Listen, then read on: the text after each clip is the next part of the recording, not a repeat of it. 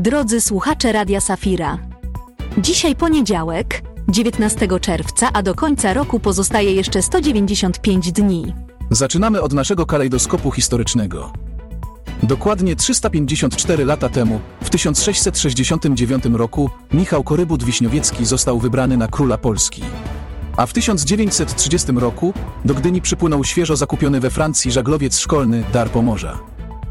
Skok do Hiszpanii, gdzie w czerwcu, ale w 1613 roku, założono Narodowy Uniwersytet w Kordobie. Przelatujemy teraz do roku 1900. To wtedy została zarejestrowana Fundacja Nobla, której nagrody do dziś honorują wybitne osiągnięcia w różnych dziedzinach. Przechodzimy do naszego kalendarza urodzinowego. W 1633 roku przyszedł na świat Filip van Limborch, holenderski pastor, teolog protestancki i historyk inkwizycji. Był przyjacielem Johna Locke'a. Przekonał go do napisania słynnego listu o tolerancji.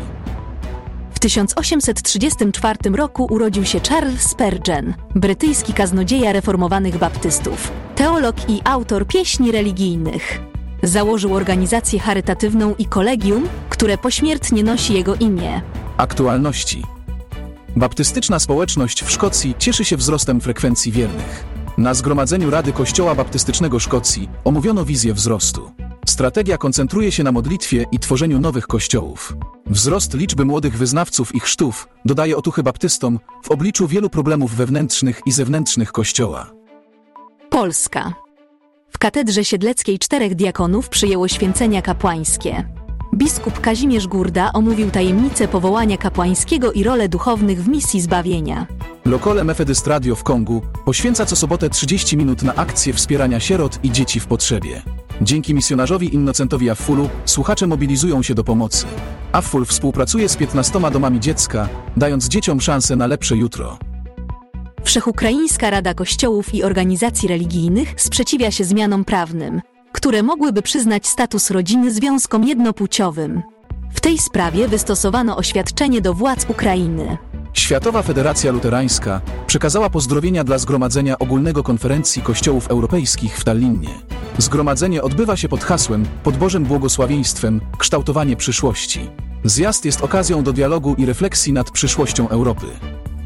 Propstin Astrid Kleist została mianowana sekretarzem generalnym Niemieckiego Komitetu Narodowego Światowej Federacji Luterańskiej. Kleist zastąpi na tym stanowisku Norberta Denek. Na katolickim szczycie uchodźców w Berlinie arcybiskup Hamburga wyraził uznanie za solidarność Niemców wobec uchodźców. W ubiegłym roku Niemcy przyjęli ponad milion uchodźców. Kościół katolicki zaangażował do pomocy tysiące pracowników i wolontariuszy. W Senegalu odbyło się spotkanie przedstawicieli 11 francuskojęzycznych kościołów członkowskich Światowej Federacji Luterańskiej. Spotkanie miało na celu wymianę doświadczeń i budowanie zdolności do współpracy międzywyznaniowej. Trwają prace wykopaliskowe w jerozolimskiej Bazylice Grobu Pańskiego. Zdaniem profesora Roman Stasolla odkryto ważne fragmenty wczesnochrześcijańskiego kościoła. Naukowcy z Yale Cancer Center dali nadzieję dla pacjentów z rakiem płuc. To lek o nazwie ozymertynib. Badania wskazują, że terapia tym lekiem wydłuża życie pacjentom, oddala nawrót choroby i zmniejsza ryzyko przerzutów. Zjawisko społecznej zaraźliwości może wpływać na nasze poczucie szczęścia, gdy podążamy za oczekiwaniami innych, nie zważając na własne pragnienia.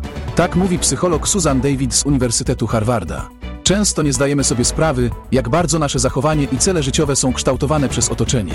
Aby zmienić tę sytuację, warto identyfikować nasze prawdziwe wartości i działać zgodnie z nimi. Badania naukowe pokazują, że afirmacja wartości może prowadzić do większej satysfakcji życiowej. To był serwis informacyjny Radia Safira. Niech nam wszystkim Pan Bóg przyniesie szczęście każdego dnia.